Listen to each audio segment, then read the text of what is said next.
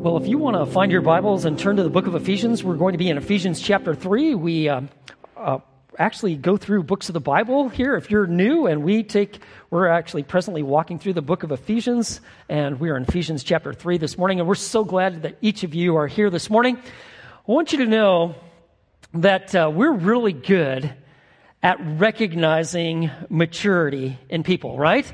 I mean, we can identify it, and we really are good at identifying a lack of maturity, right? So, for instance, physical maturity.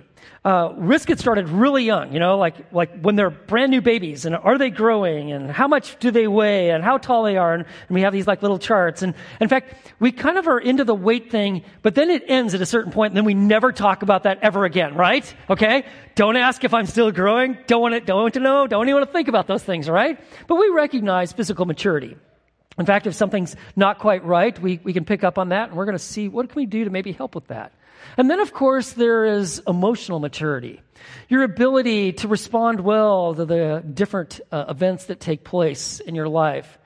Your ability to control your emotions, to understand what other people might be feeling. Your EQ. And we, we actually see people who are handling stress well, who, who take responsibility for their actions. On the other hand, it's really noticeable when someone has not developed emotionally, right? It's one thing to watch a two year old throw a little tantrum, right?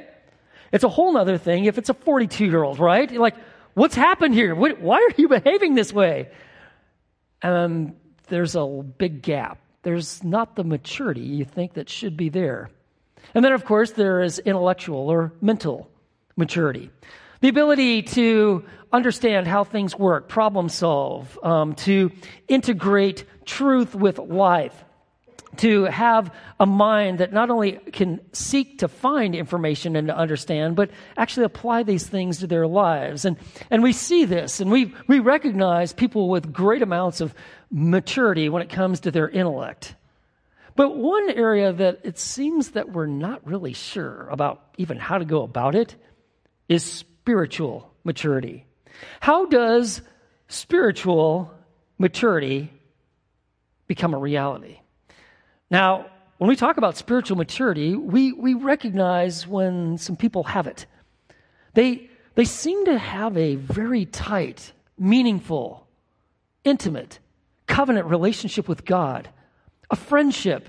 There's, there's holiness of life. There is a desire to walk in his ways. There's, there's something about the wisdom that they share and how they handle themselves and go about their lives. And it's so demonstrated in how they love and how they serve. And, and it's just like their whole perspective is different. I mean, so many people are living for the here and now and on the horizontal. And, and people with spiritual maturity, they're living for eternity and recognize that this life is just but a dot on this great line of eternity.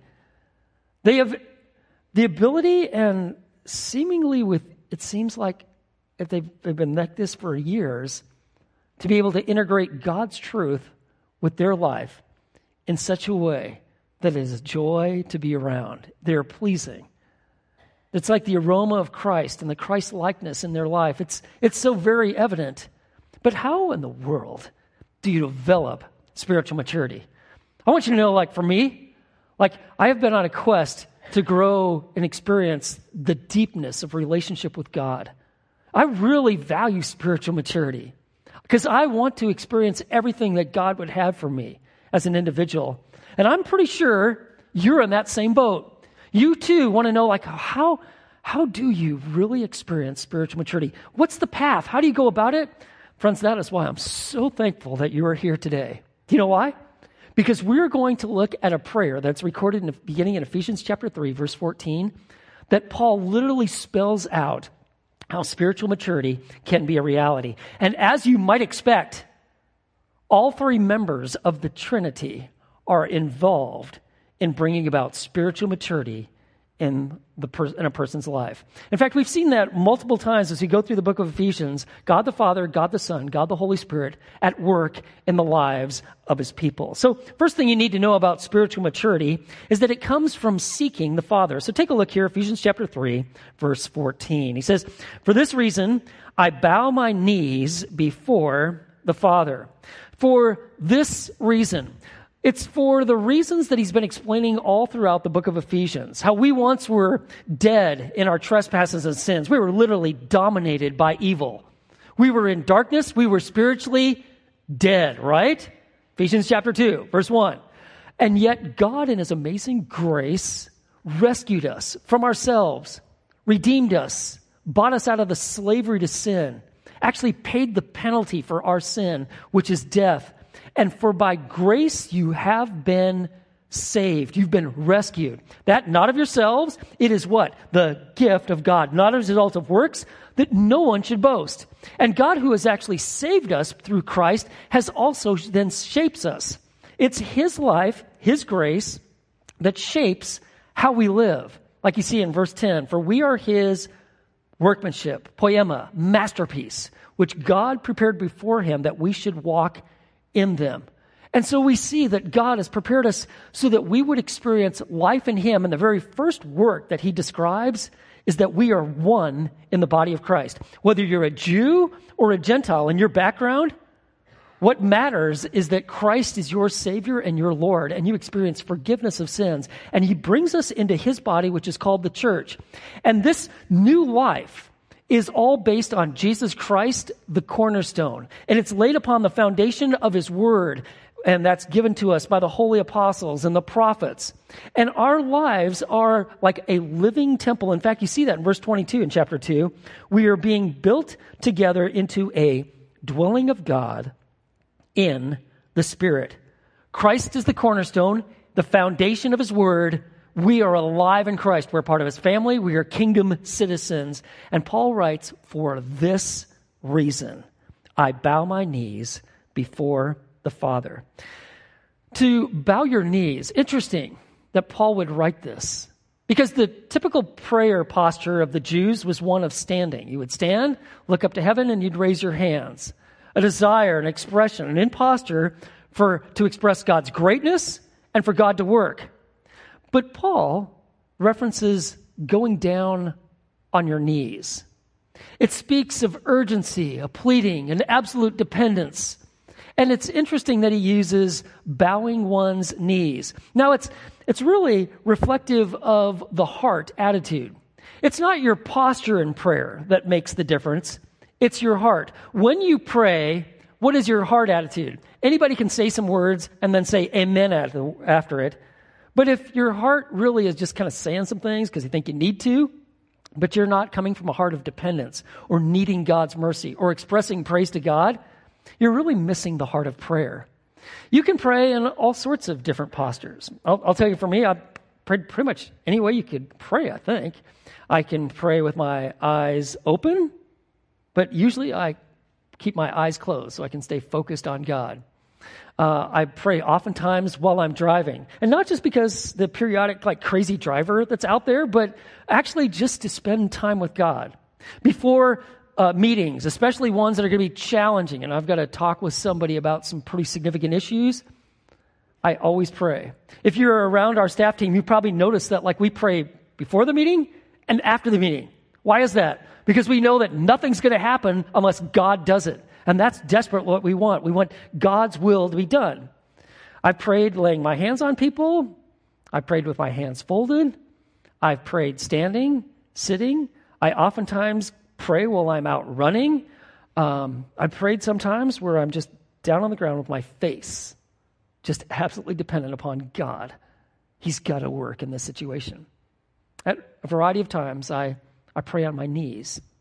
But the question is, what's really going on in my heart? Nothing magical about the posture.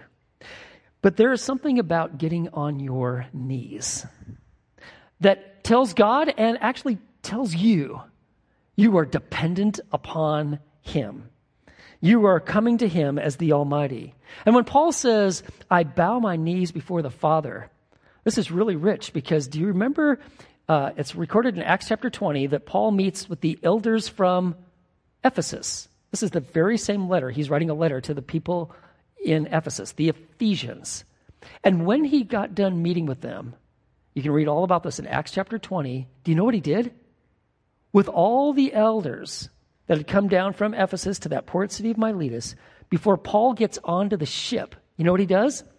he gets down on his knees and prays. And it's really an emotionally charged event. They're weeping, it is powerful, and he's praying, and that gives you a really good picture. What does spiritual leadership look like? Absolute God dependence. Down on my knees. And those men never forgot it. And he says, For this reason, I bow my knees before the Father. And he says, verse 15, from whom every family in heaven and on earth derives its name. So all the prayers in the New Testament are to the Father through the Son, empowered by the Spirit. Uh, overwhelmingly so, the prayers are directed to the Father. And then he says this that the Father is the one who has given every family in heaven and on earth their name. In the ancient world, to name something was to have authority over it, ownership of it. And here's something rather fascinating God is the father of all humanity, but specifically, He is the father of those who believe. But every family on earth, in heaven, derives their name from Him. Why? Because He's the creator of every single person. You belong to Him, whether you live like it or not. And there are plenty of folks like, I don't care about God. I'm going to do my own program. I never think of Him. It's all about me. And they're not living under the authority of Christ. They could care less about His kingdom. They're not really interested in His word and what He has to say. But you need to know you actually still belong to Him. You're rebellious and you're living out your rebellion, but you belong to Him. You and I, every single person, guess what? We belong to Him. And that's what's intended for us to understand here. He's reminding us every family in heaven on earth derives its name. And so he says then, verse 16, that he would grant you, you who belong to him, according to the riches of his glory, to be strengthened with power through his spirit in the inner man. Paul's prayers are really interesting. They are for the spiritual welfare of others you're not going to find a lot of prayer about physical or material needs, which is interesting because so many of our prayers are about just that. Nothing wrong to pray about physical or material needs. It's just that the most deepest needs of life are the ones that reside within the human heart. They are the spiritual needs, the, the needs of the soul. And that's what you'll find when you look at all the prayers, especially in the New Testament. They're all directed about the soul and God working in the inner person. And so he is praying, verse 16, that he would grant you according to the riches of his glory, the immensity of his character, the full expression of who he is, to be strengthened with power through his spirit in the inner man. You see, if you really want spiritual maturity, you have to go to the source who can give it to you. That is why we are always seeking the Father. And we get that. Uh, when we have something that we need, we will go to the source that can supply it, right? So let's say you uh, have a very special wedding in your family, and like you need to get dressed up, right? And you get you need like the right clothes. Most of us are going to go to a clothing store that's going to sell like nice clothes, right? If you're the bride, you don't just go to any store, right? You're not like, well, I wonder what they got here at Dollar General and see what. I... No, you're going to go to what? A specific store. Now, I know there's a few guys there that like, I, everything I need is at the hardware store. You know, camo goes with every occasion, right? I know there's some folks that think that way, and we'll smile and we're glad you're there, and like you got your little Ace Hardware hat on, you look so good, you know.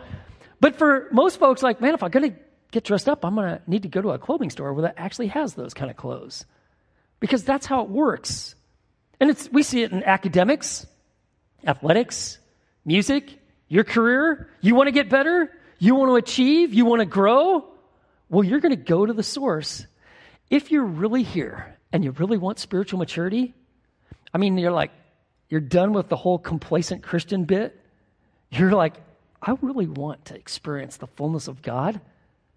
Then seek the Father. Maybe even just get down on your knees and ask Him. This is what Paul is praying for others. You ask God for yourself, and for others. Spiritual maturity comes from seeking the Father. And let me show you something else. You see this in verse 16. Spiritual maturity comes by the strengthening by the Spirit. Did you see that in verse 16? So we see the Father, here we see the Holy Spirit. Verse 16 says that He would grant you, according to the riches of His glory, to be strengthened with power through His Spirit in the inner man.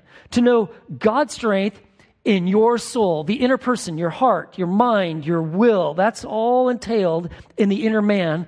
God wants his people to experience his power, that we are strengthened in the power that comes from his Holy Spirit. And you're like, well, what in the world does that even look like? Do you like glow or what's the deal? What's, what's his power? How do you get strengthened in it?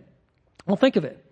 So, for instance, when do you actually even receive the Holy Spirit? Ephesians chapter 1, verse 13. At the moment you believed, you were sealed in him with the Holy Spirit of promise. The Holy Spirit isn't something like, well, I hope I get it like later on. The Holy Spirit comes into your life the moment you believe.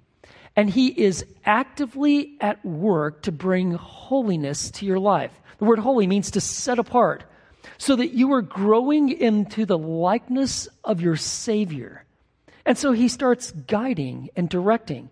You will always find genuine Christians have a heart desire to know truth, to know His Word.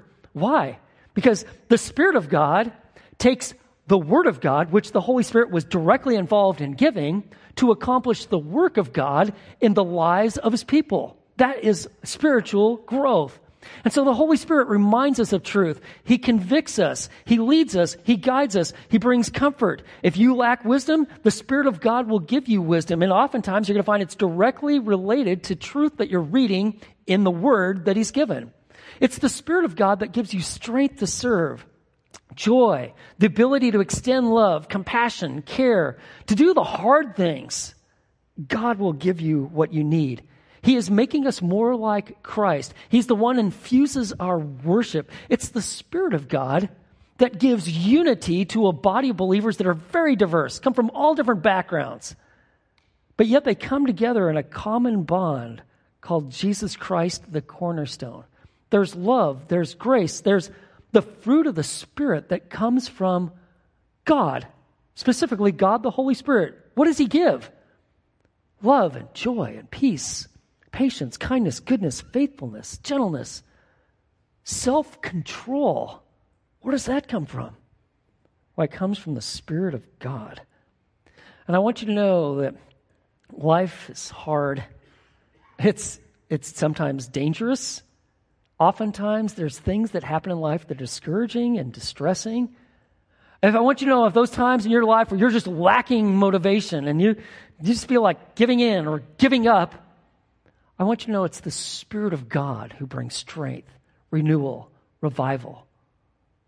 I mean, it's kind of like this. It's kind of like your phone. You know, I, I, have a phone I carry with me, and um, it's interesting. The more apps that are open, and the more I'm using it, talking it, sending some emails, quick text here and there, the more I use my phone, the quicker it drains down, right?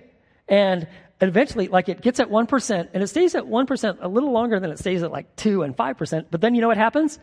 Eventually, just it like spins around and it's done. I can talk to it, I can push it, and nothing happens. And what, what do I need to do? Does anybody know? Has that ever happened to you?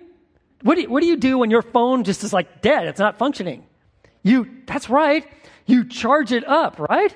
And so I got the little cord and I, I hook it up, and guess what? There's a charging process that takes place, and it'll bring me back to 100%. I want you to know life has a way of draining you. There's some times I come home and I, I tell Karen, listen, I'm, I have nothing left. I, I am totally drained. This day and all that I've had to be involved in, difficult, joyous, great opportunities, difficult ones, it's taking everything I've got. You know what I need? I need the renewal. I need the strength of his power and that's exactly what God gives. This is the pathway to maturity God dependence, His Spirit moving in your life. If you really want spiritual maturity, friends, look what He's telling us in this prayer. If you're here, I want you to step out of the zone. Do you really want a rich, deep relationship with God? Or are you just kind of satisfied, kind of where you're at?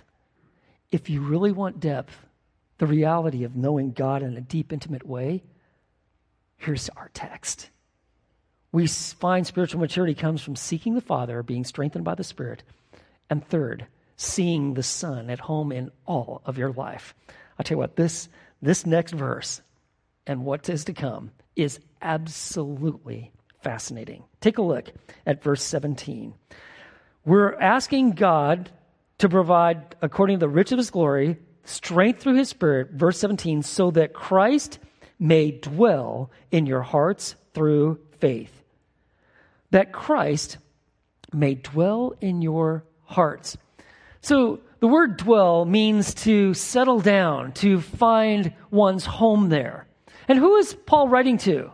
He's writing to, verse 1, chapter 1, the saints. He's writing to believers. Do these people know Christ? Of course they do. That's why they're referred to as the saints. They're holy ones. They're set apart to God. But what he's praying here in Ephesians 3:17 is that they would know the fullness of Christ in every realm of life. Do you know what actually makes you a Christian? It's not that you got the right creed, you have the right answers. Um, I think I, these doctrines, I think I need to believe these things. I'm going to say that. It's not that you've had some rituals done upon you, that you've got some sort of like, I was at certain churches, or I have a church appearance, or I've got a Bible, or, well, I guess I'm a Christian. My, my, my family, my grandparents were Christians. I guess I'm a Christian. It's not like an inherited deal. What actually makes a person a Christian is that they have the Spirit of Christ who actually lives in them. It happens the moment you believe. So we see it right here. He's praying that Christ would dwell in your hearts through faith. You believe Christ is living, but he wants in all areas of life. Like, let me give you some great verses on this amazing spiritual reality. Like Galatians chapter 2, verse 20, he says, I have been crucified with Christ, and is no longer I who live, but what? Christ lives where? In me. And the life that I live in the flesh, I live by faith in the Son of God who loved me and gave himself up for me. Christ living within us, or the great mystery in Colossians chapter 1 that's revealed in verse 27 to whom God willed to make known what is the riches of the glory of this mystery among the Gentiles, which is what? Which is Christ in you, the hope of glory. Where is Christ? He resides, he lives in the lives of his people. And that distinguishes there's only two groups of people those who are in Christ and have Christ living within them, and those who do not, whether they're irreligious or religious. And so he says, this is what I'm praying, that you would know the fullness of Jesus Christ. In fact, he says, verse 17, and that you being rooted and grounded in love. Here he is going to give both an agricultural and a construction image. He's going to go from the field of botany and also buildings. And he's saying, so that you'd be rooted and grounded. Rooted refers to trees. And just like a tree has a root system that provides nourishment and stability, so it is for the life of the believer. Every tree that you see, whatever you see above ground, you know that the equivalent is underneath the ground that you can't see. It's why at Fellowship Bible Church, like verses like these and quite a few others, are our vision statement growing deep, reaching out. Because if our lives are going to be nourished with the life of Christ, we need to grow deep in knowing God and His Word. And if we're going to have stability in the storms of life, you know what? We've got to have a root system. And it's got to be rather substantial. Because frankly, some of the storms that you and I go through are going to take everything out of us. And the strength of the tree will be demonstrated by the severity of the storm and how you respond to it. But he says, so that you'd be rooted and grounded. This is speaking of a construction image. It is the idea of the laying of a foundation. Do you know the most important part of any building is the foundation? You can get a lot of things wrong and you can kind of fix that, but you cannot get the foundation wrong. If you are like, well, I'm going to build a house, but I'm going to really cut some corners on the foundation, uh uh-uh, uh, you are making a fatal flaw. I don't want to bring up any bad memories for anybody, but if you ever had a home that had serious foundation problems? You don't need to raise your hand. We can see your tears, right? And I'll give you a one word description if you got foundation problems on your home nightmare, right? Walls are shifting, cracks are occurring, doors that once opened no longer do so. Can't close things. Everything's a mess, and it just keeps getting worse. Friends, that is your life if you have taken uh, the idea of laying a strong foundation rather flippantly. If you've just kind of been on autopilot and just kind of cruised through life, and yeah, you know a couple Bible verses here and there, and you got a cute little Bible that your, matches your outfit, but you have never truly really started to dive in to understand God's Word, having a holy reverence for Him. If you've never taken this concept of Christ being the cornerstone of your life real seriously, and you're just kind of cruising, then don't be surprised. We got some huge fissures and cracks in your life. Things are breaking down. The storm has hit. And whoa, I don't have much of a foundation here. Things are crumbling. Friends, God wants a rich, deep relationship with each of us. That's why Paul is praying, verse 17, that Christ would dwell in our hearts through faith and that you being rooted and grounded in love. Here's a question you're like, man, I don't even know. How, how do I know if I'm rooted and grounded? Well, let me just ask you, ask this question where do you find nourishment and stability for your soul? What comes to your mind? Things are not going right. You got some difficulty. Where do you find nourishment and stability in your life? Is it, well, I, I, I quickly go and I look at my financial portfolio and I pull it up and see how much money I still have left, right? Or is it that I just open up the pantry and I start eating? Or do I, what is it that you go to? You do you go, go to the, the trophies that you won in college and high school and you pull them out like, Ha, that's me, you know? And that's where I find my sense of identity. Do you look at your career? Or do you got something named after you? Or do you find your stability and strength in Jesus Christ and knowing Him? That'll tell you where you're laying your foundation. But uh, know this the trials of our life are going to test the depth that we've got. It's, it's going to happen. So, for instance, like if you're like just starting out in college, uh, college can be an eye opener in a lot of different ways, especially when you have a roommate. Now, if you grew up as like an only child or you always had your own room, right? And all of a sudden now you got a roommate, like, whoa, wait a second here. I thought life was all about me and you're not accommodating like I'm used to. So what happens, right? I don't, I just don't like my roommate. So I am like, I got to get a new roommate. I, am done. I, I hit the eject button. I'm, I, this isn't working for me. This person's a night person. I get up in the morning. They're messy. I'm not as messy. And I, I just, this isn't going to work for me. And, you know, that, that happens. And they do the best they can to kind of match you up. And, but so often we're, we're ready to hit the, I'm done with this button. Move on. But let's say you get yourself married and you have a conflict with your spouse and, and you're not seeing eye to eye on things, right? That happens in every marriage, right? Happens in my marriage, right? Even yesterday, Kurt and I were like, we're definitely not seeing this one the same. That happens. But how do you handle it? Are you rooted and grounded in the love of Christ? Do you have a foundation? If all you know is like, whoop, I don't care who's trying to help me. Uh, this isn't about, this isn't quite right. I'm always the victim. I'll never take responsibility. And there's a lot of reasons why I'm behaving the way I am. And you're the problem. And that's the issue. And I'm out of here you don't really have that strong of a foundation. You're not what we're talking about here, rooted and grounded in love. And that's what Paul is praying. I, I, want you to know spiritual maturity. Verse 18, that you may be able to comprehend with all the saints what is the breadth and length and height and depth. That you would understand the riches of God. And, and like here he talks about breadth, length, height, and depth. These aren't four features of love.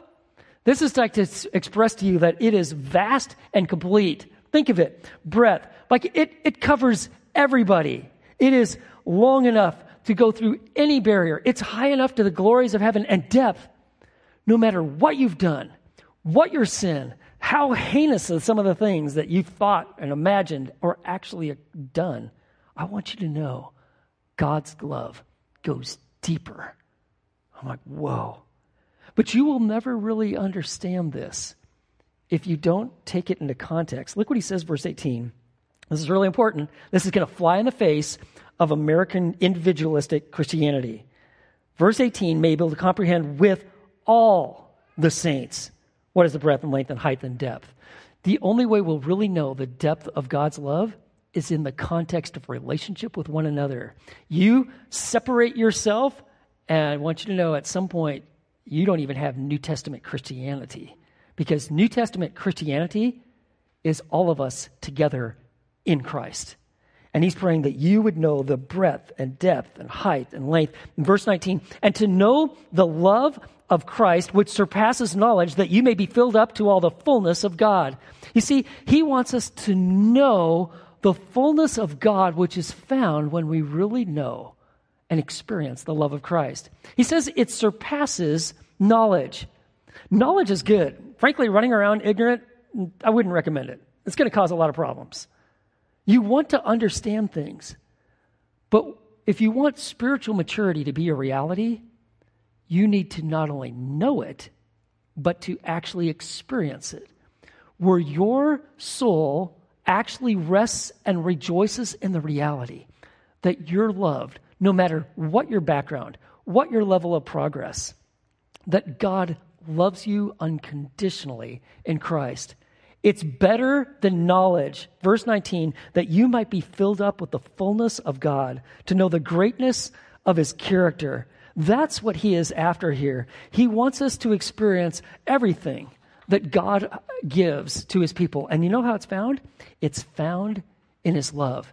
And friends, when this is our reality, I want you to know spiritual maturity is being expressed in our life. This is the love of commitment. It's the love where God actually, as an activist will, irresponsive of emotion, loves us unconditionally. You see, if you're like, well, how, how big is the love of Christ? I mean, like, I've certainly heard about this, sung some songs about it, but how big is it? I want you to know it's, it's big enough to handle the worst of sinners, the abuser, the addicted, the one who is immoral, the prideful, the greedy, the person that's like almost an incessant liar. They're reflexive lying. They don't even know when they're lying because that's just their MO. The person who is uh, addicted to alcohol and pornography. I want you to know his love goes that deep. And you're saying, look, can you help me really understand this? How big is God's love? I think I can. Just look at the cross. Look at the cross. Consider Jesus, all that he is, all that he represents, all that he's done.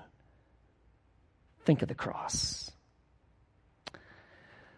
There's a guy by the name of Arthur Burns. some of you are like, I have heard that name. Okay, where is it? Well, pretty influential guy. From he was the chairman of the Federal Reserve from 1970 to 78. He served several presidents. He was definitely one of the big movers and shakers in the district. He had a lot of power and a lot of influence. He was a Jewish guy, a Jewish economist, and he was very good at what he did, and he was well sought after. Very interesting Arthur Burns had heard of um, evangelical Christians that were meeting together uh, at the um, Capitol. And uh, he actually started attending this meeting in which they would pray for one another and they'd have fellowship as Christians. Even though he was Jewish, he actually started going to this meeting. And uh, that, that actually made some waves like, whoa, Arthur Burns, is, he's coming to this, this Jewish guy. Very important guy.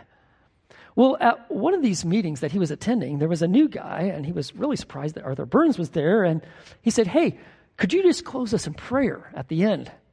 And everyone's like, Okay, uh, what's this going to look like? And Arthur Burns said, I will. So I think most of them, I guess, bowed their heads. Some of them were like, totally like, What is he going to say? How is he going to address God? And this is what he prayed. He said, Lord, I pray that the Jews would come to know Jesus Christ. Whoa, whoa, whoa. And then he kept praying. And then he said, Lord, and I pray that the Buddhists would come to know Jesus Christ. And then he prayed, Lord, I pray that the Muslims would come to know Jesus Christ. And then he prayed this.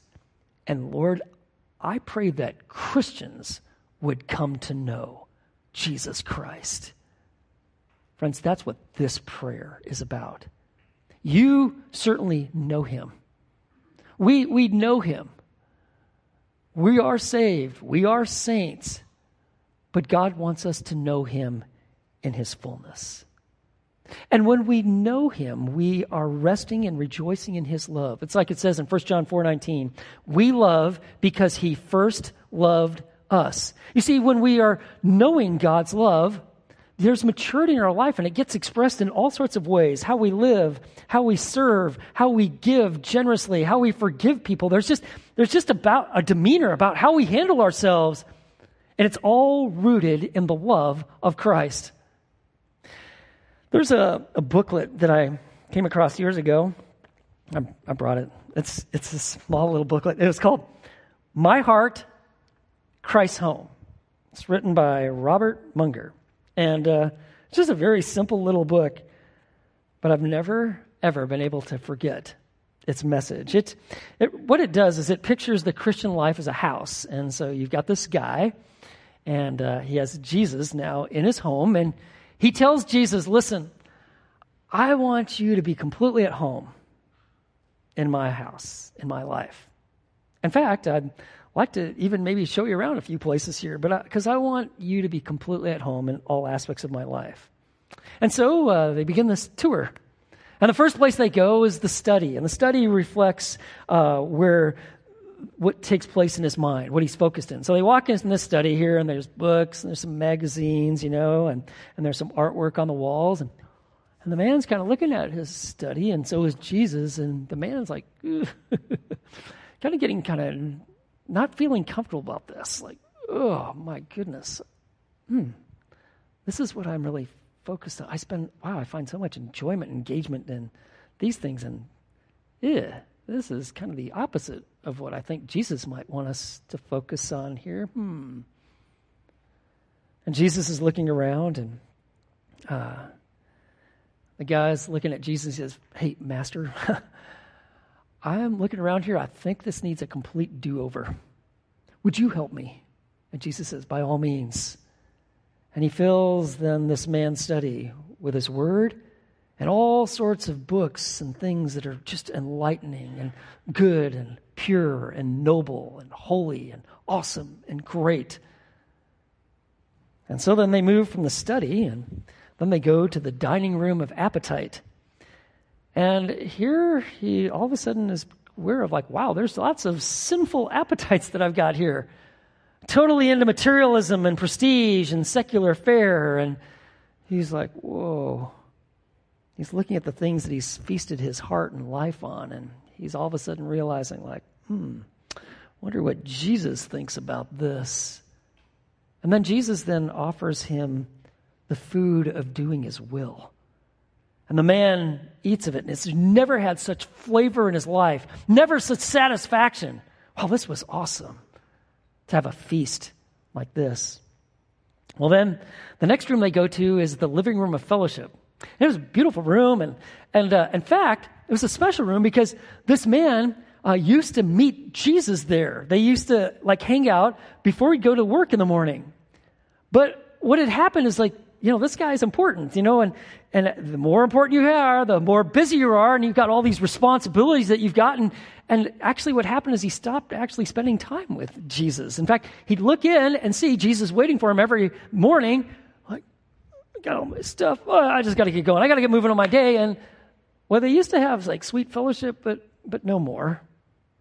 So they're sitting in this room, and and Jesus helps them to understand how much richer and fuller life is when you just experience the sweet fellowship with Him, the Savior. Well, then they uh, they make their way to the workshop. And it's really well furnished. In fact, Jesus says, Wow, this is a really well furnished workshop. What is it that you're doing for the kingdom and for people. And the guy is looking around and he looks at a few little toys that he's made. They're sitting on his workbench. he's like, Well, I guess this is it. And he said, The guy said, I, I don't even know how to do things meaningful. I don't, I don't have the skills or the strength. Would you help me? And Jesus said, By all means. And through his power, through that man's life, all of a sudden he starts engaging in very meaningful work and contributions. Well, then Jesus asks the question the guy doesn't want to be asked Hey, do you have an entertainment room, a, a rec room? And like, oh, he knew like there's some associations and things that he's, he's done that really doesn't want Jesus to have anything to do with this, but Jesus is asking. So they go and um, they walk in there, and, and Jesus says, You know, hey, you're going out tonight with your friends? I want to come too. And the guy's like, I don't think that's a really good idea, Lord Jesus. You're really not going to like some of the things that we do. Uh, you're just not going to like it. And uh, the guy says, I'll tell you what, tomorrow we'll, we'll go to the church and we'll go to a Bible class. I think you'll like that better. But the man goes out that night he does whatever he's doing, right? But he is absolutely miserable, right? You know what that's like? Because Jesus isn't really a part of this. And when he comes home late at night, he and Jesus have a talk, and he's sitting there and he says, You know, I, I hate living like this. I tell you what, how about from now on? How about we do everything together? Jesus, I think that's a good idea. And Jesus fills his life with meaningful relationships and, and joy and fun and enthusiasm and growth and vibrancy in life. And then there's this closet, it's locked. In fact, Jesus brings it to the man's attention because there's a huge stench in the house. And he says, I think it's coming from that closet. And the guy gets angry and he's resentful and he doesn't like, no, I, we're not doing that. It's locked. I'm not, that's the last place. I want you. I don't want you, I don't want you in that closet. Jesus, uh, Jesus said, we need to deal with this or else I'm going to the porch. And so he, uh, he hands him the key and he says, listen, I don't even have the strength to do this. And so Jesus takes that key and he opens up that closet. There's dead stuff in there. It's putrefying, it reeks. And Jesus takes out all that dead stuff and he actually paints the closet, makes it new.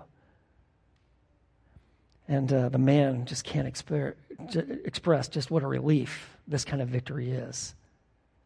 And then at the end of this little booklet, um, the man then gives the title deed of his life, his house, to Jesus. He signs it all over to him. And the book ends this way Things are different since Jesus Christ has settled down and has made his home in my heart. You know, this week, I'd like you to take some time to do an inventory on the house of your life. In fact, you'll find in that study guide, I've put those rooms. Why don't you ask Jesus, are you really at home here? I've been meeting with a group of men uh, in our church. We're going through some discipleship material I'm writing, and I've challenged them to write out their, their personal life mission statement. I've heard some good ones. One of the guys uh, came up with this one. Listen to this. To demonstrate Christ's love to others by letting his abundant love flow and overflow through me. Hmm. That's right out of this text. Friends, know this spiritual maturity becomes our reality when, as Christ and his love are reigning in our lives. Let's pray. Lord,